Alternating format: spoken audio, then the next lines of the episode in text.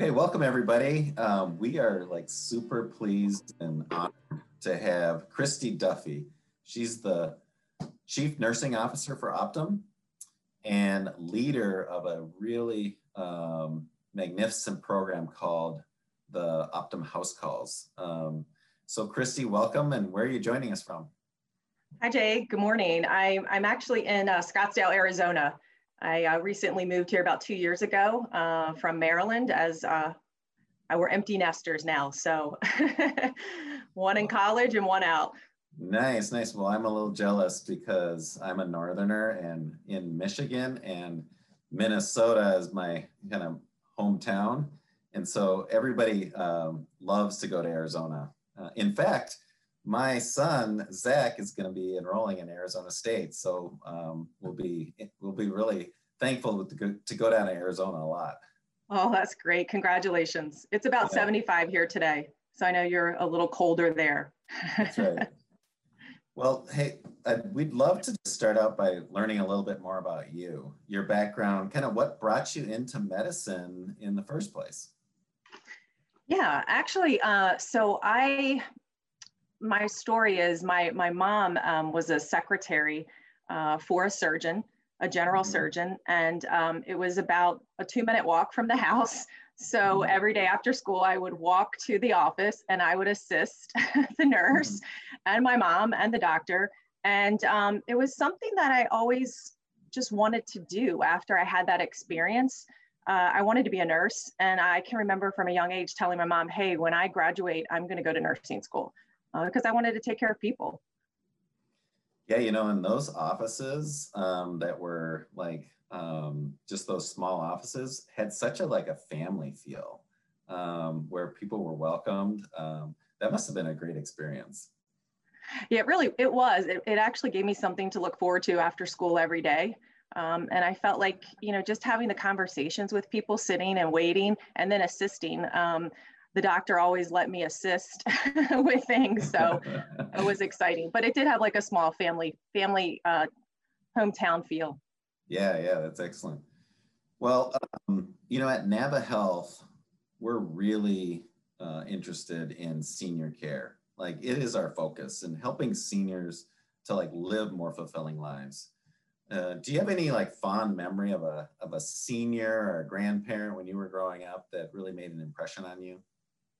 Yeah, um, actually, my my mother's parents um, they actually lived down the street from our house as well, mm-hmm. and um, and they would you know watch us after school, take care of us on the weekends. We would have Sunday dinner with them, and actually every year they would take us on a two week vacation uh, to Savannah, Georgia, where they were from. And I just have the memories of of you know spending that quality time with them and it always made me think about you know when i go to nursing school i really wanted to take care of, of seniors. Uh, and so i um, i got my degree uh, my nursing degree and then i went back to graduate school and i got uh, board certified in geriatric medicine focused on seniors my whole career. Wow i didn't know that. That's that's awesome. Yeah. And you know i mean kind of being able to connect that vision of a, of a senior that is has wisdom and you know you spent time with with the patients who are so sick like many of our seniors are so sick you you really have that like that humanness as part of that that interaction. So that that's such an awesome um, feeling to be able to connect it to what you remember about you know your your grandparent. You know kristy um, you lead one of the like largest house calls programs in the country. Um, it's really a magnificent program. I am so impressed. Um, like 1.8 million visits by your nurse practitioners into the homes of um, patients, members um, who really do need a like a visit. Can you describe kind of what what motivated you to like help develop this program and how has it changed over the years? Yeah, I um, actually, you know, I was really drawn to this program because uh, when the program first started, it was more of a bricks and mortar, trying to get seniors into providers' offices to get their annual wellness visits done. and um, it was difficult to get them there. And so we thought, well, why don't we just go to their house? Yes. uh, why Imagine don't we that. just see them in, in, in their surroundings? And um, and we took that that idea and made it a reality. And I'm really passionate about it. Um, and actually, in 2000, it was about like 2009, uh, we were in six states. Um, and and we actually in 2011 completed 100,000 visits for the year and we were so excited that we went to 100,000 people's homes that otherwise may not have ever been seen um, and so when we just think about this program we have we have scaled this tremendously. Uh, we went from six states to now we're in 47 states. We have more than 2,600 advanced practice clinicians, primarily nurse practitioners, and uh, we do have some physician assistants. Um, but you know going into the home and, and spending 45 minutes to an hour with someone yeah. that's that's quality time if you think about when you go into a provider's office and you have seven minutes you know mm-hmm. I, I can remember um, taking my son to the to the doctor and i have like the list and when i get in there I, I, I can't even find the list and remember why we're there and he has to tell me why we're there and you think about a senior um, yeah. in the office and feeling like you know hey i've got to get all these things out and what if I forget something? Where when you're in the home, there's things that you'll never see in a provider's office. You know, mm-hmm. just just even assessing their living situation. Yeah. You know, do they have do they have food? Do they have mm-hmm. water? Mm-hmm. Um, you know, do they have electricity? These things matter as you think about, you know, Maslow's hierarchy of needs. If they can't they can't get their food and water, they're not going to worry about their medications. Yeah. And even looking at, you know, we we look at all of their medications in the bottles to see are they taking them. Mm-hmm. Um, and it's it's just it has evolved so much where um, we become really their eyes and ears. And and you talk we talk a lot today about um, social determinants of health, and it is really instrumental in in what we do. Um, I can remember when we first started, we were more focused on the, the medical side of it. Yeah. And now it's evolving to not just medical, but behavioral, as well as this, their social needs uh, and closing those gaps in care. And, and this year we'll complete um, 2 million house calls. And actually tomorrow we'll have 10 million house calls complete.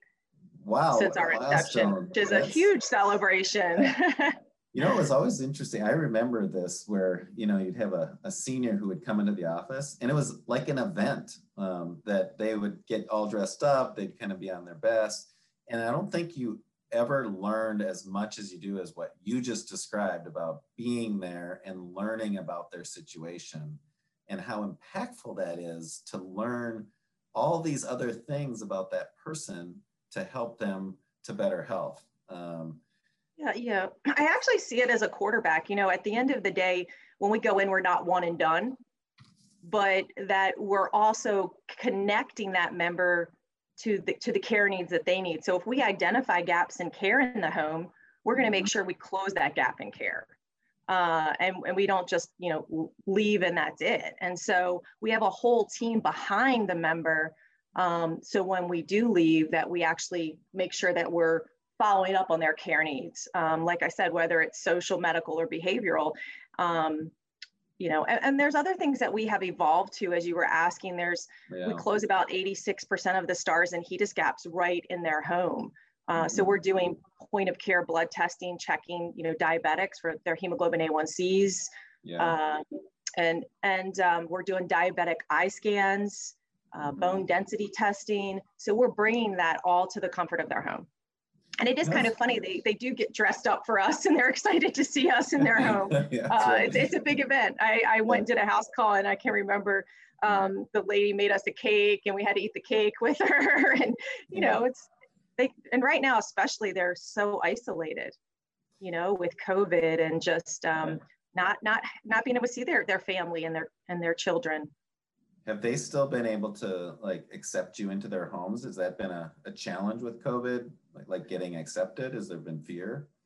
Well actually um, i would say in the beginning um, you know mm-hmm. in the, in the beginning we actually paused our house calls for a couple months uh, where we were going into homes just because of a lot of the uncertainty uh, but we were doing virtual visits and we were we were checking on people to ensure that um, yeah. they had what they needed. But it's, it's interesting because we've had an overwhelming sense of people want us to come into their home and they want us to see them. Um, and you know just they're very welcoming. Um, little little resistance. And if they don't want us to come into their home we actually still do a virtual visit. So it's been really nice. Um, we had never done virtual virtual house calls before covid and what i've seen with covid is we've really accelerated our um, you know our development i mean just yeah. the speed of innovation you know from an Health perspective you know where mm-hmm. your siccs couldn't go into the facilities and now covering telephonically so we mm-hmm. um, we stood up uh, house calls virtually, and last year we did more than hundred thousand virtual house calls. So, uh, and we're continuing to do that. Do you think that's going to stick even after COVID, where there'll be you know like a lot of the virtual visits? Yeah, I, I think we want to make sure that we give optionality, and so. Yeah. Uh, before, I think we're starting to see with this generation that they're more tech savvy. I mean, mm-hmm. you know, I talked to my mom uh, I FaceTime her and she's on Facebook more than me. Um, yeah. And so, you know, they're willing to um, to have us um, to, to have us do a, a, virtual visit. But but honestly, we would really rather be in their home just because of what you see, everything that we can be their eyes and their ears. Yeah. Um, and we try to get to everyone. Yeah. You know, I'll give you a quick side story is that so when I was a practicing surgeon, I did a lot of dialysis work. And I actually did a house call, one, one house call to a dialysis patient who really couldn't get to my office. And I said, ah, it's on my way home. I'm just gonna stop by. And and you really did learn so much about that person. Plus, they were so appreciative when someone takes the time. I really think this house calls, Kristy, is kind of that epitome of patient centric. It's yeah. like you're going to them and you're meeting their needs versus them having to schedule and come in and, and do the office visits. So it's it is, it is it's interesting, isn't it, Jay? Because I think about medicine has been so reactionary. Yeah. You know, where you're the transplant surgeon and you get you get the person where they already have end stage renal disease. And so, mm-hmm. you know, when I look at house calls, I feel like this is an ability for us to get more upstream yeah. and connect people to care versus waiting for an incident to happen mm-hmm. you know mm-hmm. we're able to help them navigate the system and i think you know as as we look at healthcare and how it's evolving i mean people want more of a consumer centric yeah. healthcare system i mean i was with my 26 year old and she said to me mom she, she has a, a pituitary adenoma mm-hmm. and she has to have mris to watch you know to make sure it's not getting any bigger and she said mom, why do I always have to keep track of when I need the MRI? right, you know, exactly. the doctor, the nurse practitioner do that? And I'm like, what a novel idea, you know, to to yeah. engage people instead of putting it all on, you know, the patient or the member's plate because it is a lot to manage. That is that is so true. And you know, I I, I do um, think that as we're evolving, right, we have to be mindful of the those that are really complex, you know, so the complex scenery, I know you're, you and your team are experts in complexity because of not only the epidemic of chronic diseases, but also that, you know, people are living longer with chronic diseases. So there's a whole lot of this. And I know that you also help to lead where your nurse practitioners go and see members, patients in the long-term care setting. Can you describe a little bit of the, that and, and that? Sure, yeah. So I oversee our institutional special needs plan business. Uh, it was formerly formerly called Evercare. Actually, I started at United Health Group in 1998 as a new grad right out of NP school in the Evercare program. At the time, it was a demonstration project with CMS. Mm-hmm. Um, and it was started by two nurse practitioners where we actually have uh, nurse practitioners, physician assistants, and nurses in the skilled nursing facilities.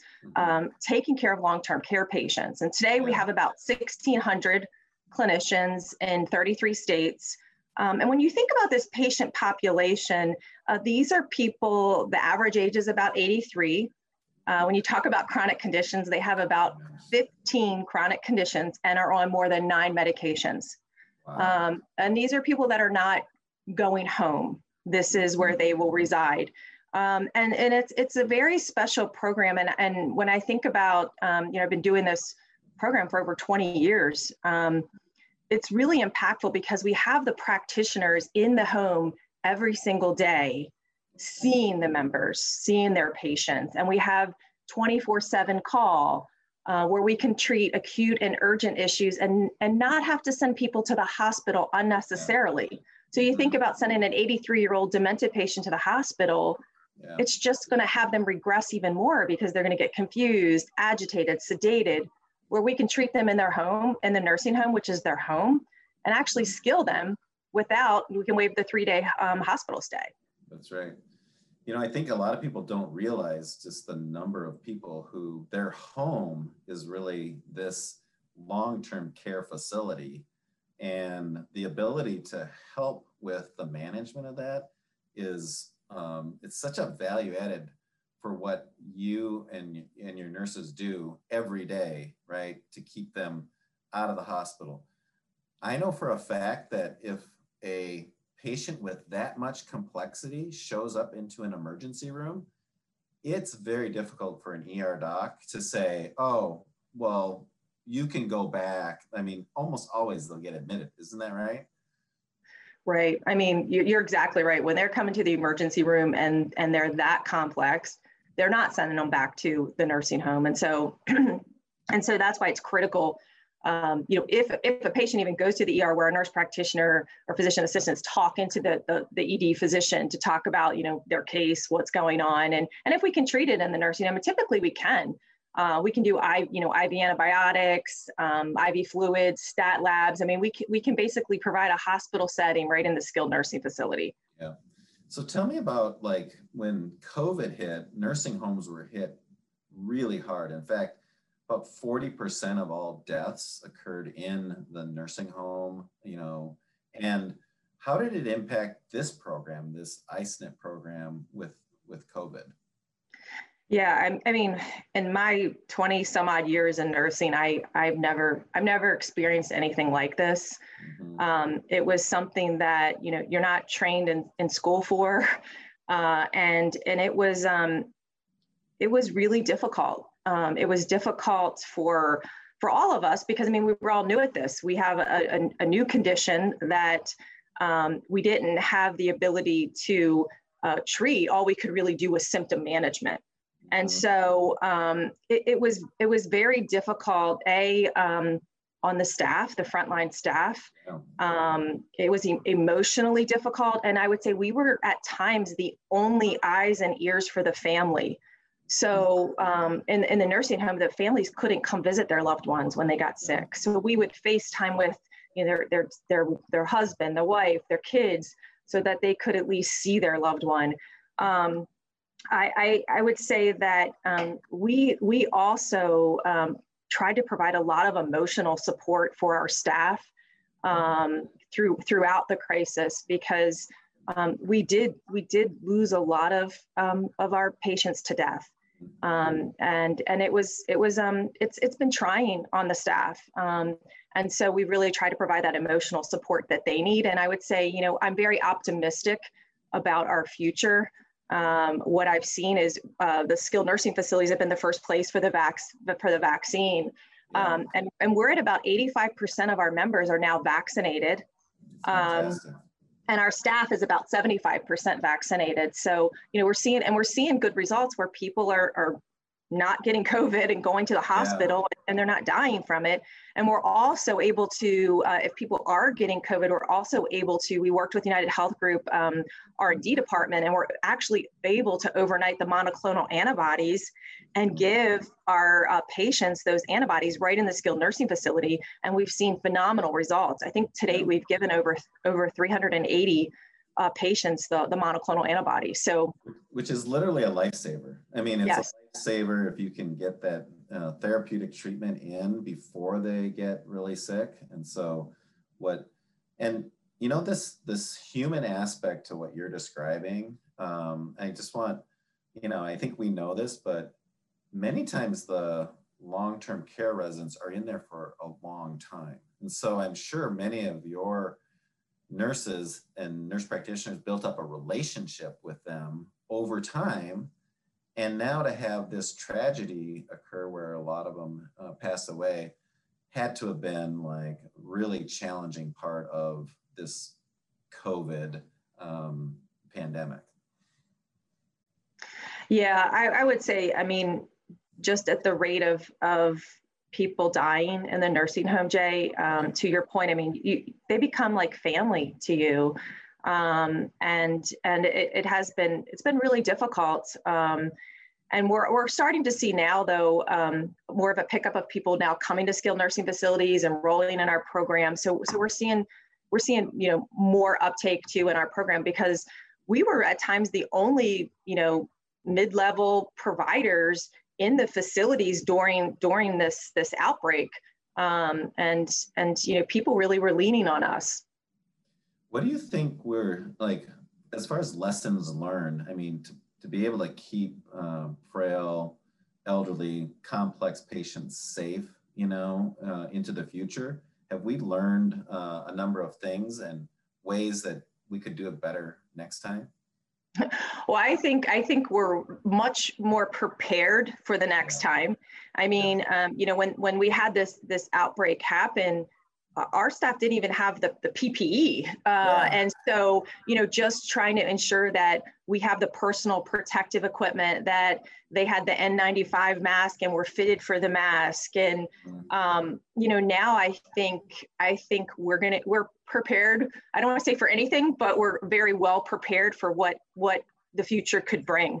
Um, as as our our staff have been trained uh, very robustly in infectious disease, um, you know how to protect themselves, how to protect their patients. Um, so so I think you know we all learned a lot, um, and I think sometimes you have to slow down to speed up.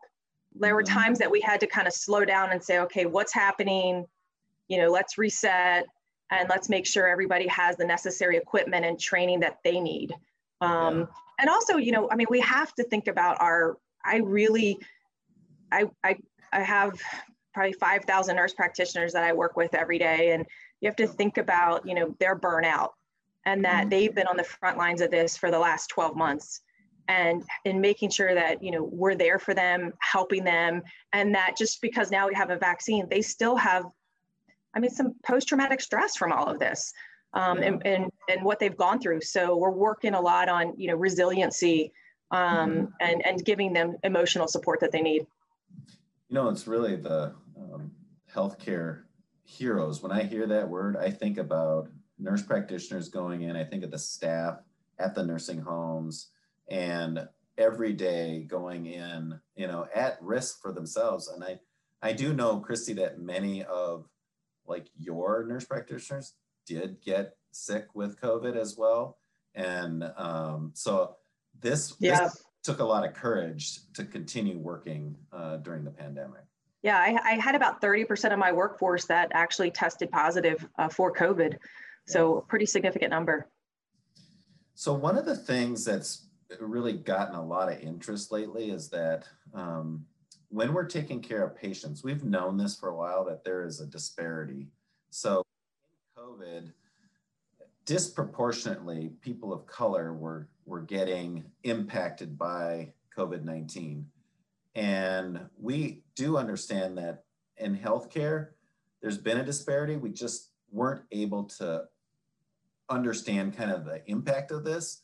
So I'm curious as to your thoughts around, you know, people of color and how we can help to close some of that uh, disparity. You know, I, I, I think from a from a United Health Group perspective, I mean, we're, we're working really hard to ensure that we have inclusive and diverse perspectives. And I think it all starts with your workforce, yeah. having a diverse workforce, mm-hmm. having diverse leadership, um, and and also focused on the training because I think you're right. I think you know people of color have different needs mm-hmm. um, and have different care gaps than, than others. And I think you know it's a strong statement to acknowledge that we have work to do here, um, and and we are working through it. Um, and and I would also say, you know, Jay, I was I was I was um, we have a, an, a an I&D committee for our, our Optum Enterprise Clinical Services team, and Dr. Aaron Cohen is working on I mean, even things like the EGFR calculation and you know just the disparity for for African Americans in the diagnosis of kidney disease and actually um, they're being diagnosed later because of how that algorithm you know projects projects them to have the disease. And so even looking at some of those things you know um, and and how we're diagnosing people of color yeah i think i mean you hit the nail on the head when it comes to you know being able to relate like having a diverse workforce so that there's uh, the ability to relate more intimately with you know uh, people of color but we've seen it also with vaccine hesitancy. Um, and we have to be able to relate to the, I mean, there, there's some strong feelings around um, the vaccine in people of color um, and be able to overcome that as well. Yeah, and we've actually seen that in our skilled nursing facility um, and our and and um, the staff, the the people of color, the the skilled nursing facility staff, more hesitant yeah. to getting yeah. the vaccine. And in fact, about 50% have gotten it where you know we're seeing in, in our, our workforce almost 80% and, and we've been working to educate the skilled nursing facility staff and they're seeing the results uh, yeah. on the patient so um, i think it's going to it's going to take time um, and i also think you know as as we think about like when we were talking about house calls or optum at home program i mean mm-hmm. we're, we're ensuring that we're taking care we're, go, we're giving care to everyone. And you know in rural georgia we're getting out there and we're seeing people. And um, you know these are people that otherwise may not have been seen or taken care of. Um, so you know i feel strongly about making sure that that everyone is seen and getting the right care at the right time and at the right place yeah and i, I really um, like it's it's hard to appreciate when it's such a large organization but it is so locally based when it comes to the operations and the execution. It's like local people taking care of their community and the people in their community. And I think this really is uh, part of that secret around how you can be so effective in in these programs that you're describing. Yeah, and I, and I, I totally agree. I mean, it, it is local. They live in their, They live in the community. They see, you know, they see families and, and patients and members at Walmart and Target when they're yeah, shopping. Exactly. You know, I mean, it, it is local. Now, I would say there are some areas of the country where it's very hard to get uh, staff, like in, in El Paso. You know, it, it's hard to get clinical staff. So we move folks to communities. We, we have people travel and stay in the communities for weeks at times. Um, so, you know, we do everything we can to, um, to get them in the, into the community and taking care of patients and members. Yeah, that's it. That's awesome. This has been great. I'm gonna like close us out, uh, Kristy, with um, a little prognostication, okay? Because I know that you're uh, very creative and you, you're an innovator, right? So, what do you think, like moving forward, where where's going to be the innovation um, for kind of care and and all the things that we're talking about with senior care? Like, what types of innovation do you think is on the horizon? Well, I, I mean, I think first and foremost, um, we have to con we the future is we've got to connect all the care so right now we have all of these these different fragmented i could say islands. And how do we how do we connect them with bridges to ensure that a member's experience is seamless? Because we're still not there. And i know jay you and i work every single day on this. Mm-hmm. you know how do we coordinate care? How are we focused on care transitions? That is really key. Mm-hmm. um, i would say senior care or care at home is key. Um, and and i think you know some of the things that we talked about with with covid and that people being more open to to virtual care um, and and telemedicine. And i also think you know what i'm also seeing is um, and i know you talked to, to patrick about um, you know hospital at home and mm-hmm. Um, there's just so much so much on the horizon. I would say the other thing that, that you and i have been working on too is remote patient monitoring. That's right. Um, and you know so we've been we have a program where we manage um, full risk on our dual special needs plan members. Um, and we actually have them on remote patient monitoring, a certain subset of them uh, for diabetes management, blood pressure management, uh, heart failure, where you know we have a, a, nurse team that gets those alerts when a patient's weight may be going up a pound or their blood pressure may be going up so that we can engage in that care more timely versus waiting for them to get to the emergency room. So I think we're going to continue to see all of those things evolve.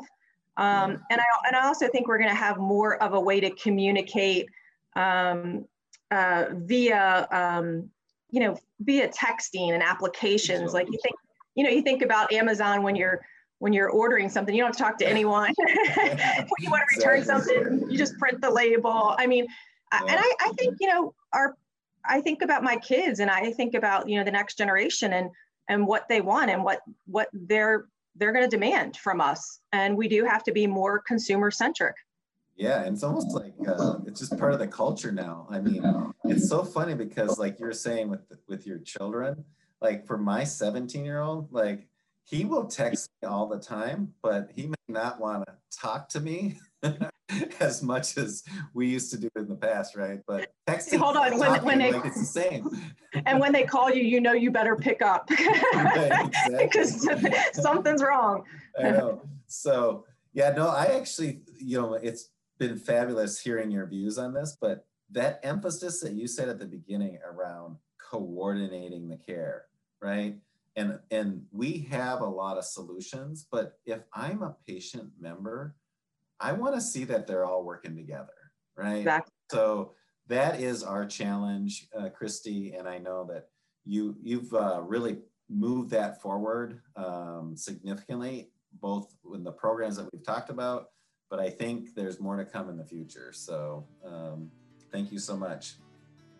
Well, thanks for having me, Jay, and I look forward to partnering with you this year.